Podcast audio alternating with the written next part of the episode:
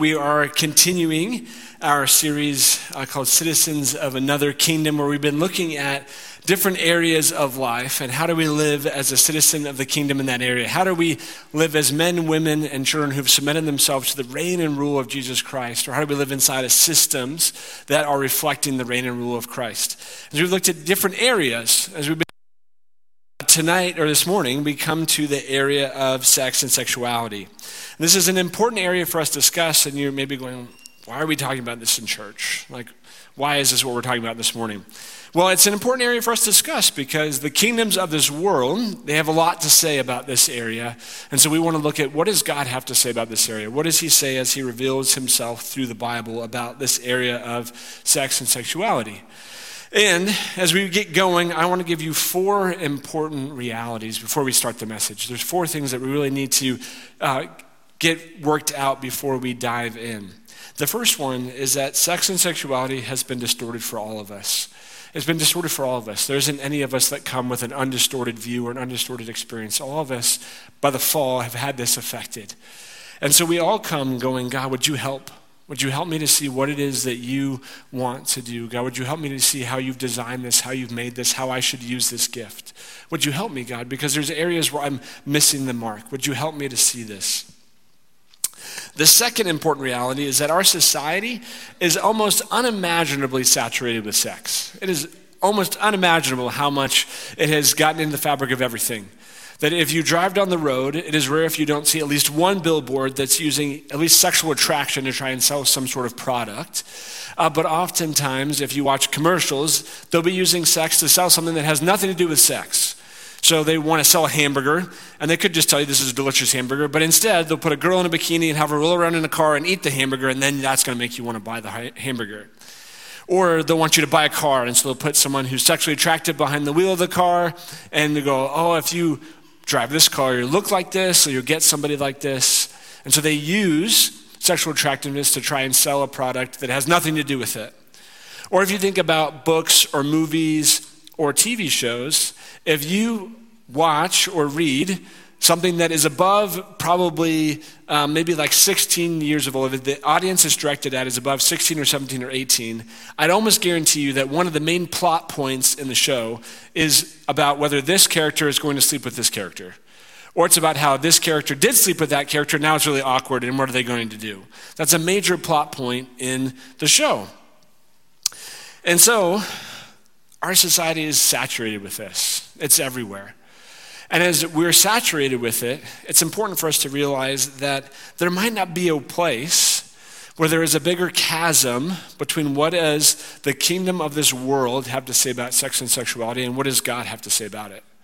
How does the world say we should relate to this, and how does God say we should relate to it? There's this chasm between the two, which can create the fourth reality, which is as we live for longer and longer over here, surrounded by it, the more that we've been affected by this, the more that it's going to affect our view of what God has to say about it.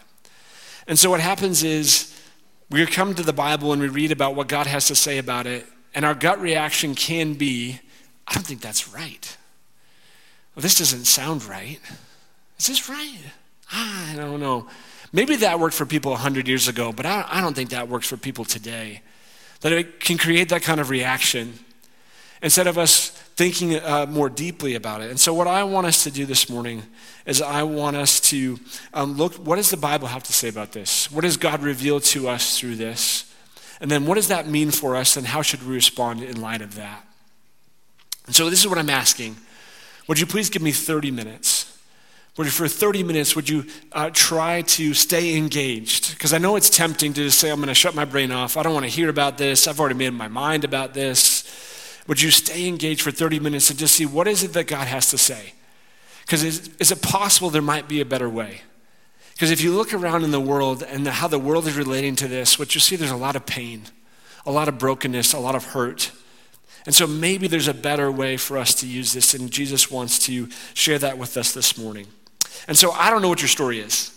I don't know if you've been coming to church for a long time and you're like, okay, I'm not sure if I need this, but I'm here.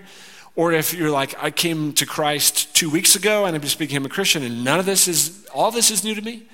Or you're like, my neighbor's been trying to get me to come to church for like months, and I finally decided, and this is what they're talking about? Like, what in the world?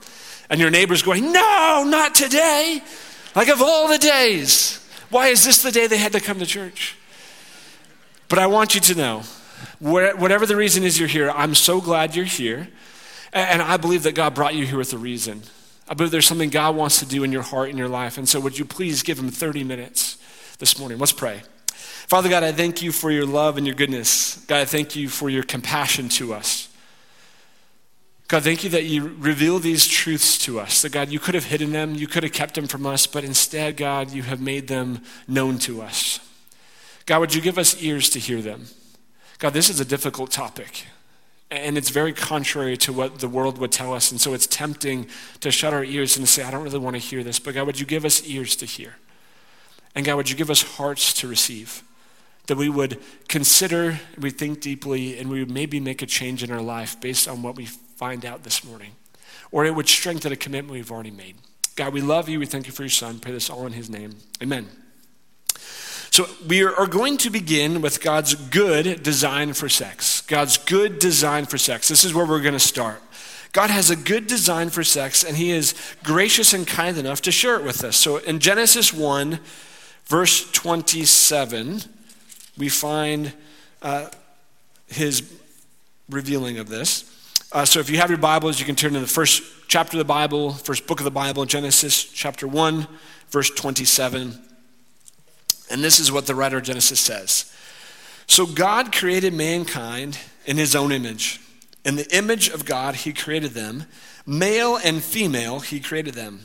God blessed them and said to them, Be fruitful and increase in number, fill the earth and subdue it rule over the fish in the sea and the birds in the sky and over every living creature that moves on the ground. So don't miss this. God is the creator, inventor. He had the idea behind sex.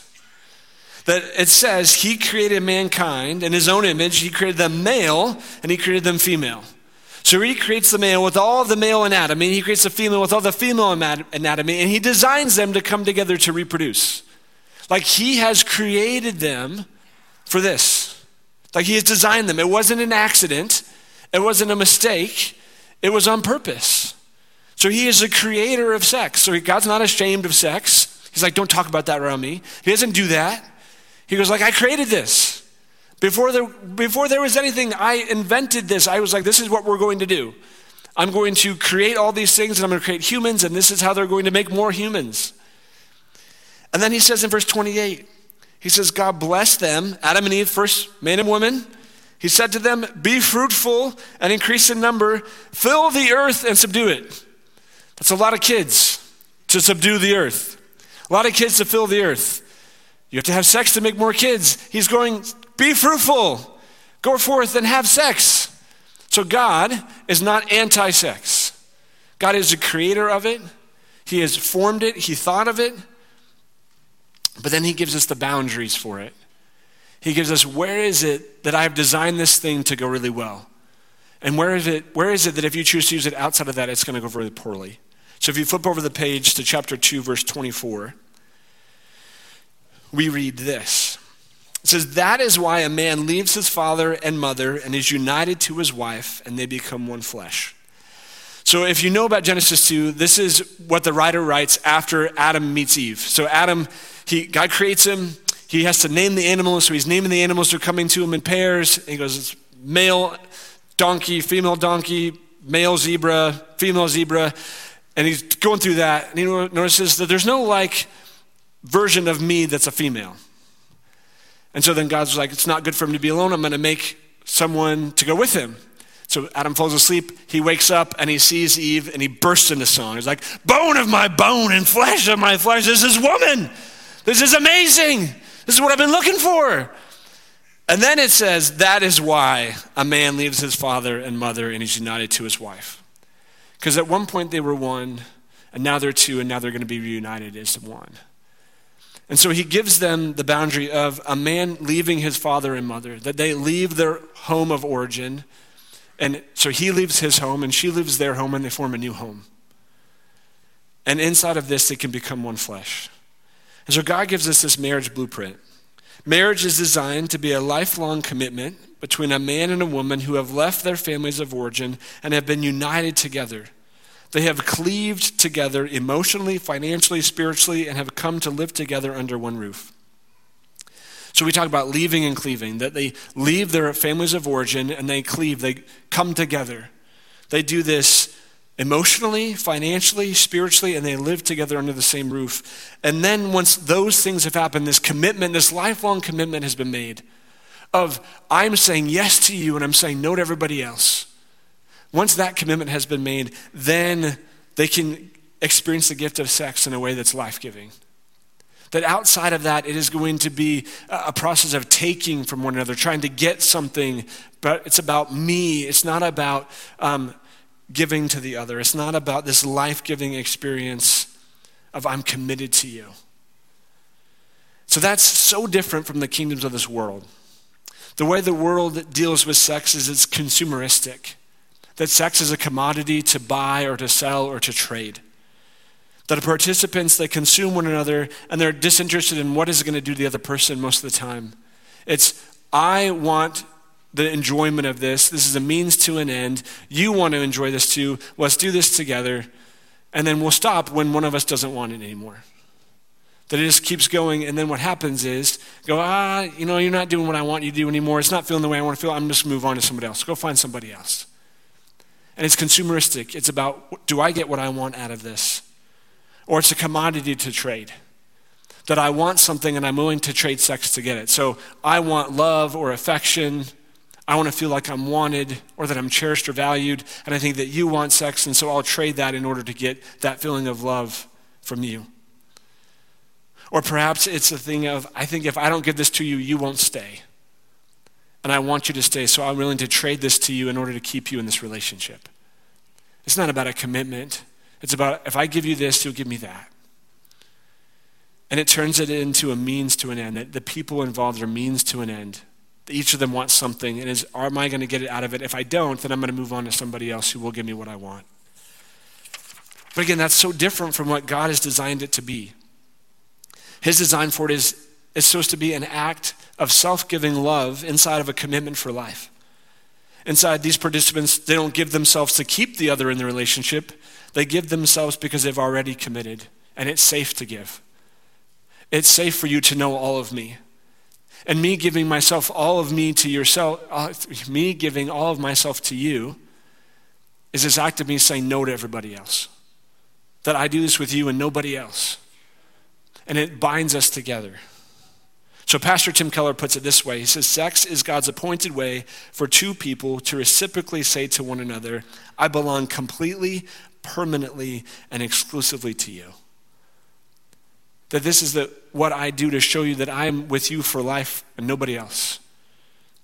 That it's not about consuming, it's not about a means to an end. It's about we have formed this commitment, we formed this place where we can experience this in a life giving manner. So that leads us to God's good command against lust.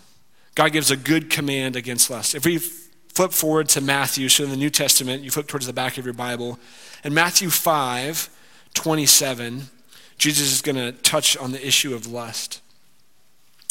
So Matthew's towards the back of your Bible. Goes Matthew, Mark, Luke, and John. So if you get to Mark, Luke, or John, go back to the left, and you will find Matthew 5. So this takes place in the Sermon on the Mount where Jesus is teaching his disciples, and crowds have formed. And he's going through areas of life that he's trying to help them understand better. And in verse 27, he says, You have heard that it was said, You shall not commit adultery. But I tell you that anyone who looks at a woman lustfully has already committed adultery with her in his heart. And so, what he's saying is that you have heard it said, which is an incredible way to say, in the Ten Commandments that God gave you, the seventh commandment is that you shall not commit adultery. Says, but I tell you, it's like, I'm going to reframe this command for you. Because what they've been doing is they drew a line in the stand and they said, as long as I'm not touching another person, I'm not committing adultery. And so they're sitting over here thinking all of these things about this person over there and going, Well, I'm fine because I didn't touch them, so we're good. And Jesus reframes it. He says, If you look at a woman or a person lustfully, you've already committed adultery with her in your heart. He says that spiritually speaking, You've committed this sin just as much in your heart as you had if you actually used your body to do it. He says you've sinned, you've separated from yourself from God as much by looking, as much by dwelling on it, as if you had actually done it. Now, there's a consequence difference between the person who does lust and the person that actually commits the act. There's consequent differences in life, but he says, spiritually speaking, they're the same. So, pastor and Bible scholar Warren W. Wiersbe says this when he talks about the look that Jesus mentioned. He says the look that Jesus mentioned was not a casual glance, but a constant stare with the purpose of lusting. It is possible for a man to glance at a beautiful woman and know that she is beautiful, but not lust after her.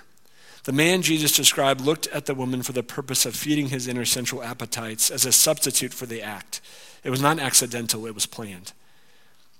So, what he's talking about here is that it is possible to notice that another person is attractive without falling into lust. So, pretend you're driving home and you notice someone jogging and you look over and you notice they're attractive. If you just keep driving, then everything's fine. You haven't done anything wrong, there's no sin there. But if you're driving and you notice someone's jogging and they're attractive, and then you slow the car down and you follow them for a couple blocks, then we're in trouble. We have crossed over into a place that is sin. Or if you notice them jogging and you don't slow down, but you just drive right on by, but the rest of the car ride home, you think about what would it be like to be with them sexually?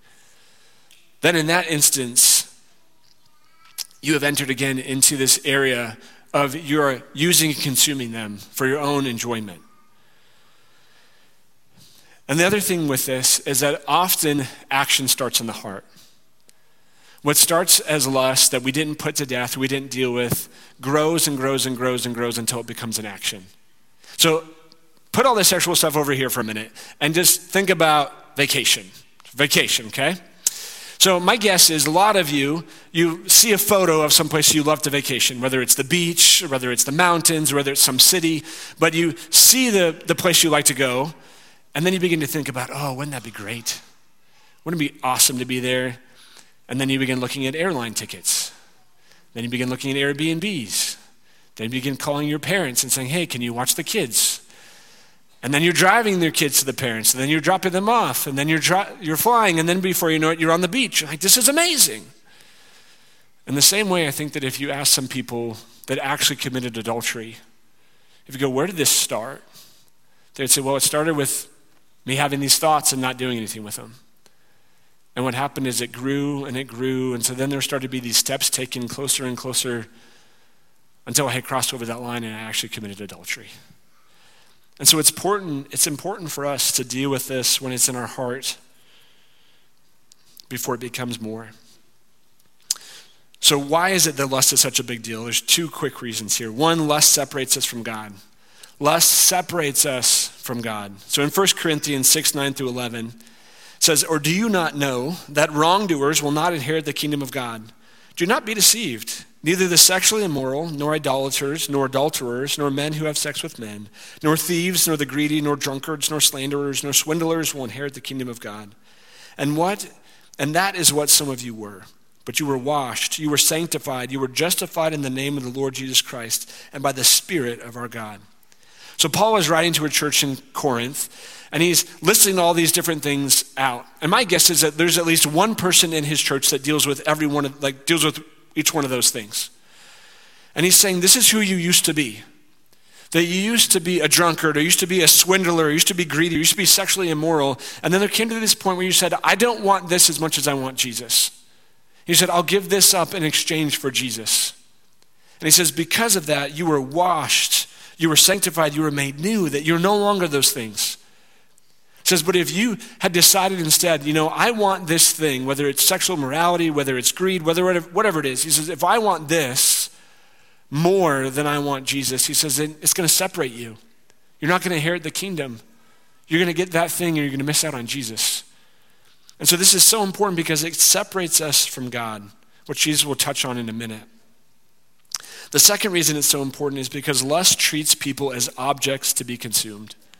It treats people as objects to be consumed.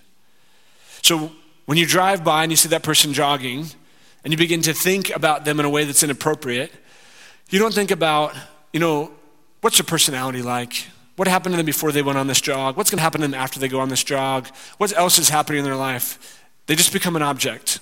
They become a tool for you to use for your own personal enjoyment. That their, their personality, the image of God in them has been ripped away, and all, just, all they have become is something for you to use for your own enjoyment. And there is no area in which this is more true than in pornography. Pornography is completely about consumption. Viewing another person's body without any thought for that for their personality, who they are, what matters to them, or what will happen to them either before or after this video or photo was created. They are used, consumed, and tossed aside. There's an organization called Fight the New Drug, and they compiled a number of studies about pornography. And what they found is people that viewed pornography have increased loneliness, sexual dissatisfaction, and couple conflict. Pornography also lowers self esteem, creates poor mental health, negative body image, and lower life satisfaction. It decreases relationship quality, relationship satisfaction, and romantic attachment, and likely contributes to sexual dysfunction in both men and women. And on top of that, pornography also normalizes violent and aggressive sexual behavior, as well as being destructive to those that are participating in the making of the video. Many participants in the creation of pornography are human trafficking victims that are being forced to participate. And there is no way for the person viewing the video to know whether or not the person is being forced against their will to make the video. And so it consumes people. It does not treat them as people to be loved or cared for or committed to. It doesn't treat them like they have the image of God. It treats them as objects. So God cares about this. So he calls us to fight. So this leads us to God's good call to fight. God's good call to fight. In Matthew 5, 29 through 30, Jesus goes on. So he tells them they've already committed adultery in their heart if they're doing this. And then he says, If your right eye causes you to stumble, gouge it out and throw it away. It is better for you to lose one part of your body than for your whole body to be thrown into hell. And if your right hand causes you to stumble, cut it off and throw it away. It is better for you to lose one part of your body than for your whole body to go into hell. So don't miss this. Twice, he uses similar subjects. So he says, first, if your eye causes you to sin, rip it out and throw it away. It's better for you to have one eye and make it into heaven than to have two eyes and get tossed into hell. Then he moves on to your hand. He says, if your hand causes you to sin, cut it off. It's better for that to be cut off and tossed aside and you to get into heaven with one hand than to have two hands and get tossed into hell. Now, Jesus is not literally calling us to remove body parts, but what he is calling us to is to take our sin seriously. He's saying, Do you take this seriously? That if it was if it was a body part that was literally causing you to sin, would you remove it? Would you do whatever was required, whatever is necessary in, in order to remove that so that you could you could experience this relationship that would lead to heaven? Or would you rather say, I want this thing more, I'm going to hang on to that and remain separated from Him? So there's a pastor named John Owen. He's an old, pa- an old time pastor, and he says, Be killing sin, or it will be killing you. He says, Be killing sin, or it will be killing you. There's no middle ground with sin. Either it is killing you, or you're going to have to try and kill it. There is no middle ground. That as long as it's hanging around, it is going to destroy you and the people around you. And so he says, you got to put it to death. So let me, with the remainder of my time, I want to give you a few steps to fight lust. A few steps to fight lust. So, one, turn to God for help. We turn to God for help. This is the first and most important. We turn to God for help. In Romans 13, 14, it says, Rather, clothe yourselves with the Lord Jesus Christ. Do not think about how to gratify the desires of the flesh. The first step is to say, God, I need your help. God, I can't do this on my own. Without you, I am going to be defeated by this. God, would you help me to love you more than I love my sin?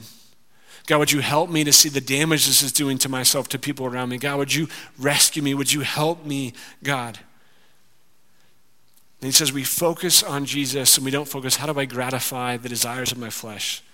So the first question is Do you believe that you actually won't defeat lust without the Holy Spirit's help? Or do you think, I've got this? I'll quit whenever I want. I just don't want to quit yet. Or do you realize that I need the Holy Spirit? I need Jesus' help in order to overcome this. The second step, the second step is to hate your sin. You have to actually hate your sin. You have to hate that you do this, hate that you want to treat people this way, hate that you'd want to consume someone else this way. You have to hate it. Colossians 3 5 says, Put to death, therefore, whatever belongs to your earthly nature sexual immorality, impurity, lust, evil desires, and greed, which is idolatry. He says, Put these things to death. He doesn't say coddle them, he doesn't say just put on the back burner, you'll get around it to it someday. No, he says, Put it to death. Because it will lead to your destruction if you don't.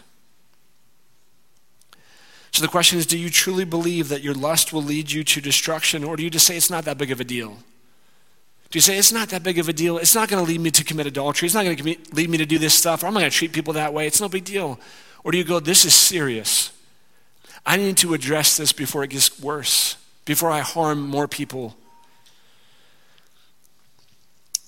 And the next question is do you actually want to stop?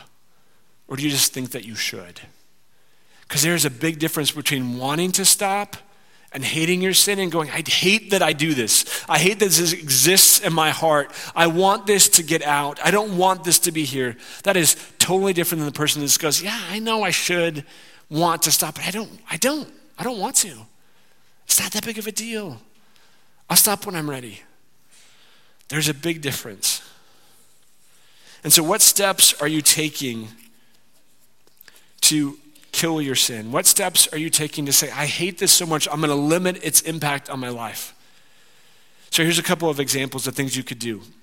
One, you could install internet filtering or, mon- or monitoring and monitoring on your phone, on your computer, on your Wi Fi at home. Do you have barriers to make it so that it's hard for pornography to find you? Because it's out there looking for you. It's not hard to find. And do you have steps that makes it difficult if you start to get weak that you have barriers between you and it?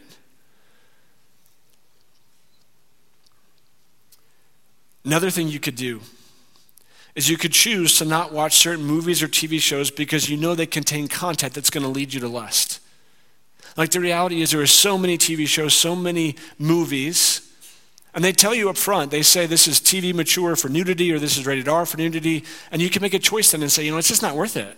Like, this isn't for me. Like, other people might be able to watch this, but I can't watch this without it taking me to a place that I don't want to be. And I want to defeat this. And so I'm not going to give it an inch. I'm not going to give it any ground to grow in my life. I'm going to put this to death because I want to be free. I don't want to just cage this, I want to be free from this. Which leads us to the third step. This third step is to address the source of sin. We have to address the source of sin, not just deal with the symptoms, but get right down to the source.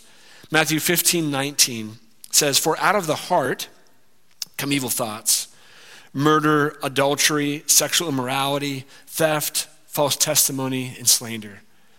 It says all these things that comes out of your heart. And what can be tempting to do is to say, we're gonna, I'm just gonna stop the slandering, I'm just gonna stop the sexual immorality, but not get to the heart, to not get to where the source of it's coming from. And so what we do is we can cage and try and control the thing, but never have our heart transformed. And that's not freedom. Freedom is not saying, well, I want to do it, but I stop myself from doing it. Freedom is going, I don't want to do this anymore. I don't have the desire to do this anymore. That when the desire comes up, I go, I don't like that I think this, or I don't like that I want to do this. God, would you change me that I never had this thought again? And that leads to actual freedom. But that means we have to new, we need a new heart, which goes back to why we need Jesus. Because we need him to give us a new heart that would say, I don't want to consume or mistreat or abuse people like this. I don't want to use them like this. I want to treat them like they are image bearers created in God's image, treat them with the value and worth that they have. Fourth step is to get in community. Get in community. James 5:16 says, "Therefore, confess your sins to each other and pray for each other so that you may be healed. The prayer of a righteous person is powerful and effective."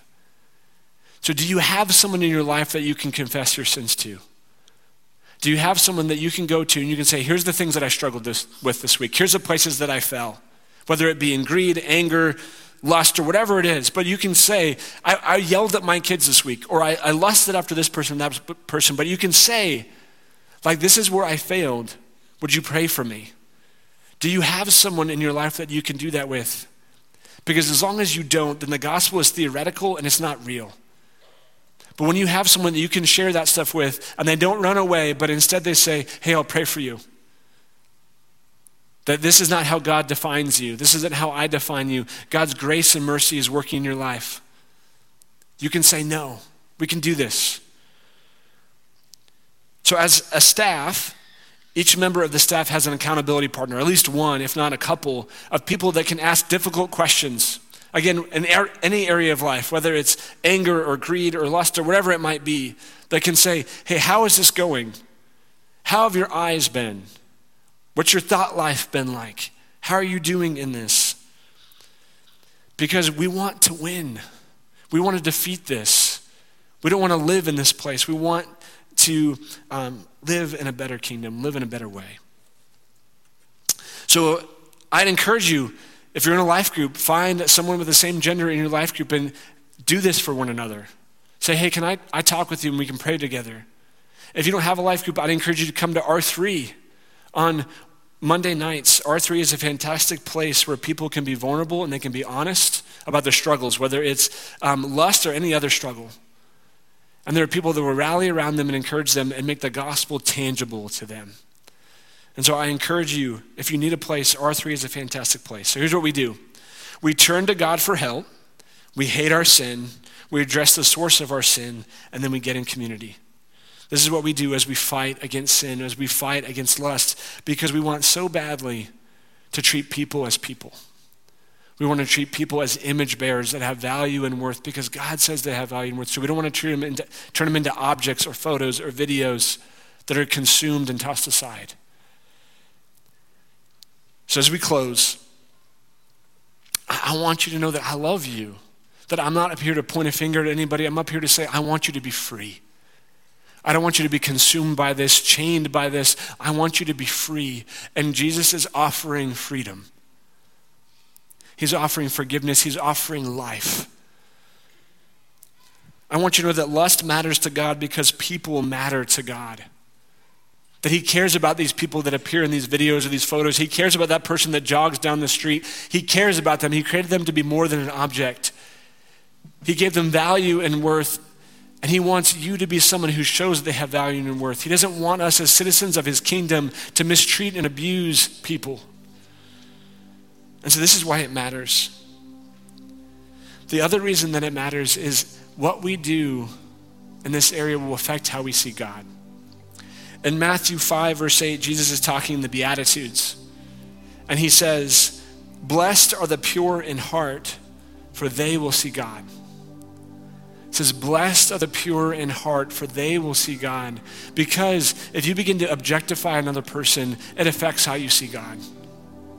That you will not see the image of God in them that God has placed in them. And as you devalue people, you will begin to think that God devalues people. And if you think God devalues people, you will think He devalues you. And you will think less and less about yourself, that you have less value. And you will miss the beauty and the wonder and the awe of God. And so, the thing that is most powerful in this fight is when your heart gets to the place where you say, I want you more than everything else, God. And you see that whatever this sin is, this is going to separate me from you. It's going to make it more difficult for me to see your face, to know your heart. And so I'm saying no to this because I want you, God. I want to be close to you, and I don't want this to push me away or pull me away. I want you, God. And so I'm saying no to this because I know that you are the true source of my life, and this will rob me of that. That is where you will find the source and the victory over your sin. So, as citizens of another kingdom, we want our hearts and our desire, we want our heart's desire to want Him more than anything else. Would you pray with me? Father God,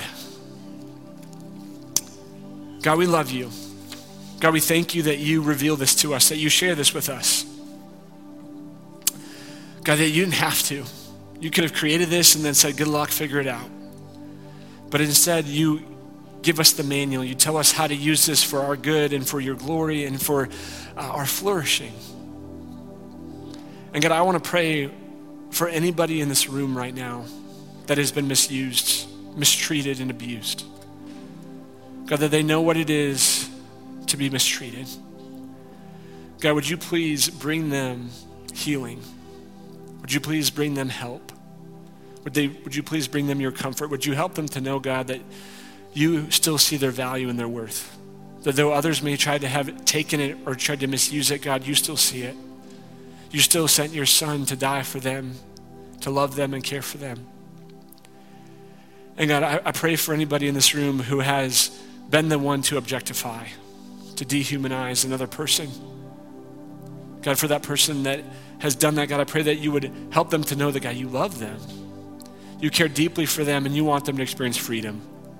You want them to find a better way of life, to live in your kingdom, to live with this new joy of not treating people that way.